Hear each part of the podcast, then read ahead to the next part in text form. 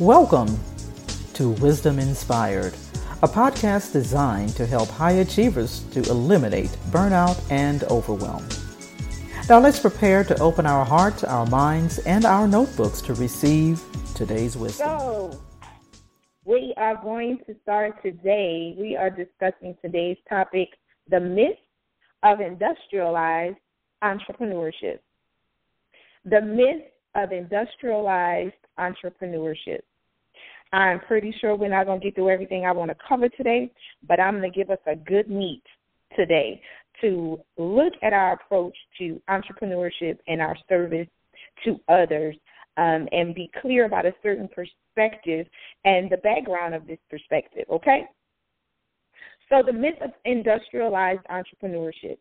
Uh, there is a gentleman named Frederick W. Taylor who lived over a century ago. And his design, his creation is still affecting today's society in lots of industries of business, factory building, manufacturing, but especially entrepreneurship. I'm not sure if they've given him the right contribution or not, but as I describe some things, I think I want you to be able to see if you think he has had a huge influence. So, his Taylor's influence was primarily in the industrial sector of America back in the late 1890s. Okay, 1890s, yes, that's what I said. He had a concept and a belief, right, for the industrial uh, industry in which he refined post industrial revolution thought by advocating for the standardization of tools and equipment in the factory. He advocated for the standardization of tools and equipment in factories. His ideas helped Henry Ford to increase efficiency by focusing on method and speed. His formula is described as this that the greatest production result is when each worker is given a definite task to be performed in a definite time and in a definite manner. This was his formula. Frederick Taylor's formula is that the greatest production results are found when each worker is given a definite task to be performed in a definite time and in a definite manner. This concept is widely used today in today's society when we discuss business development and entrepreneurship in the marketplace. It is a popular method that we see based on Taylor's thinking.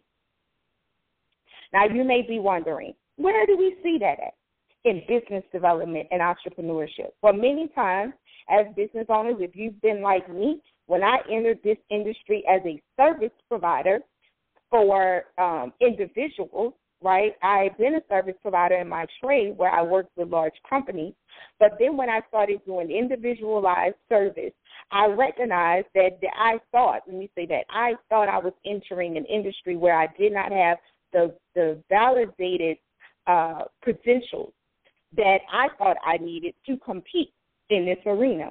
When we're dealing with service based entrepreneurship, especially individualized services such as coaching, business development, uh, some type of financial service, wherever it is where you have to, your clients are individual, right?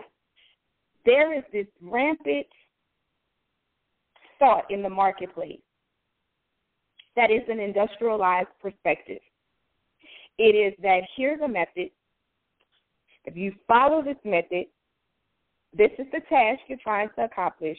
You follow it within this definite time period and in this definite manner. That is Taylor's industrial concept for production of results. You you cannot lie if you've not heard it, if you've not read books, some things it is just a hint that's there. The danger with this or the myth that is left here is because we have to remember he was addressing industrial issues. He was he was focusing on factories, methods of building replicated items at a speed This is what I want to caution you about the myth when it comes to industrialized entrepreneurship. People are not replicated items such as cars. They cannot be duplicated because we are uniquely created. What happens when we follow an industrialized approach is that we begin to only focus on statistics, focusing at the end, maybe the end of a year, end of a quarter, only determining where we've been fruitful in our endeavors by numbers. As coaches, we look at the number of clients we have. We look at how large our group is. We look at how many units of our courses we've sold, how many people are consuming our regurgitated information. This has become our greatest production when we're serving people. What we must become very aware of, though, is that how long it takes to train someone to the point where we could reproduce us or them. Can you really do that? Can you really judge a time where it takes someone to replicate the results that you have? That's where we find in his formula the, the definite time component of his formula. It's how long does it take them? Does it take 60 days, 90 days to get to a million dollars a year, two years? Does it take you 100 days to accumulate 500 people on your email list? We can find it everywhere. In every headline, it's out there of finding the definite time component in this formula for reproduction.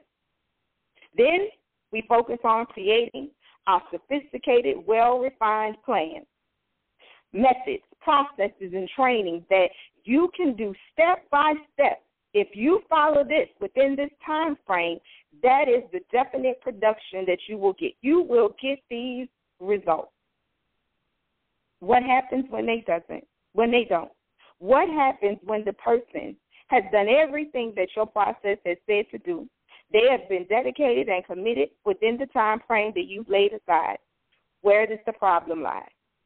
Well, it could be in the fact that having this type of thinking and perspective produces two extremes that are so far apart.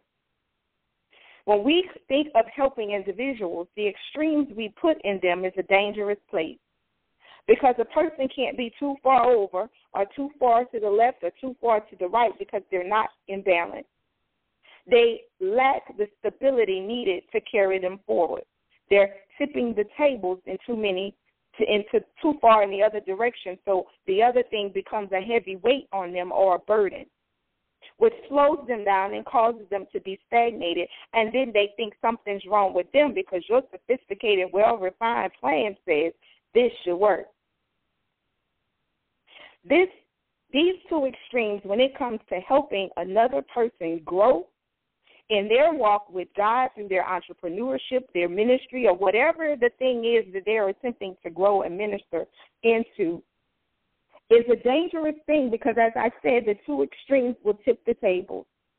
And many times, those of us in leadership roles are causing people's tables to be tilted, and they are weighted down and burdened by trying to live up to our industrialized concept of success. See, one extreme says that entrepreneurship is all about relationships. If you just serve with love, you will help others grow and mature. Then the other extreme is that you can't build without rigid plans, a set of well defined training plans for those you serve. We believe on that extreme that plans assure direction and continuity.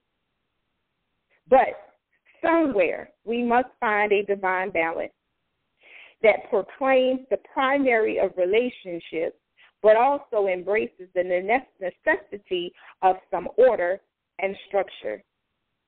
These have to be individualized to the person because each individual has a background. They have unique perspectives that have come from a particular environment, to particular things in life, particular things that they've experienced in life that has caused them that has caused them to realize that they need to uh, see things in life a little bit differently. And then they wonder why they're not winning following your plan is because your plan is through your unique perspective, environment, and background.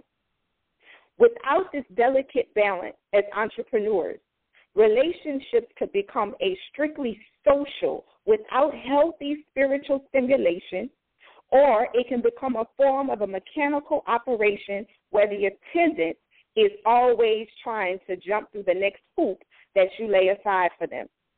They're trying to please you and trying to follow your plans and they're trying to help you look successful, trying to help you have results. But the whole time they're getting deeper and deeper in a rut because they are not being true to who they are and they're being led further and further away on either side of the extreme from the one thing that matters most, and that is who they are and what they have been uniquely designed to do.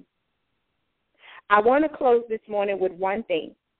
Plans are not wrong, but they can't take the president over people. We must find the divine balance between uniqueness of people and structure and ordered plans that guide that individual toward the success that has been uniquely carved out for them. So let us not continue with this myth of industrialized entrepreneurship in our endeavors and those that we serve. If we focus only on method and speed, what happens to the people that we're leaving behind? What happens to those that we're running over as we move so quickly following our methods and never giving themselves, giving the other individual an opportunity to find their way, to find themselves in the method and the speed that is designed for them?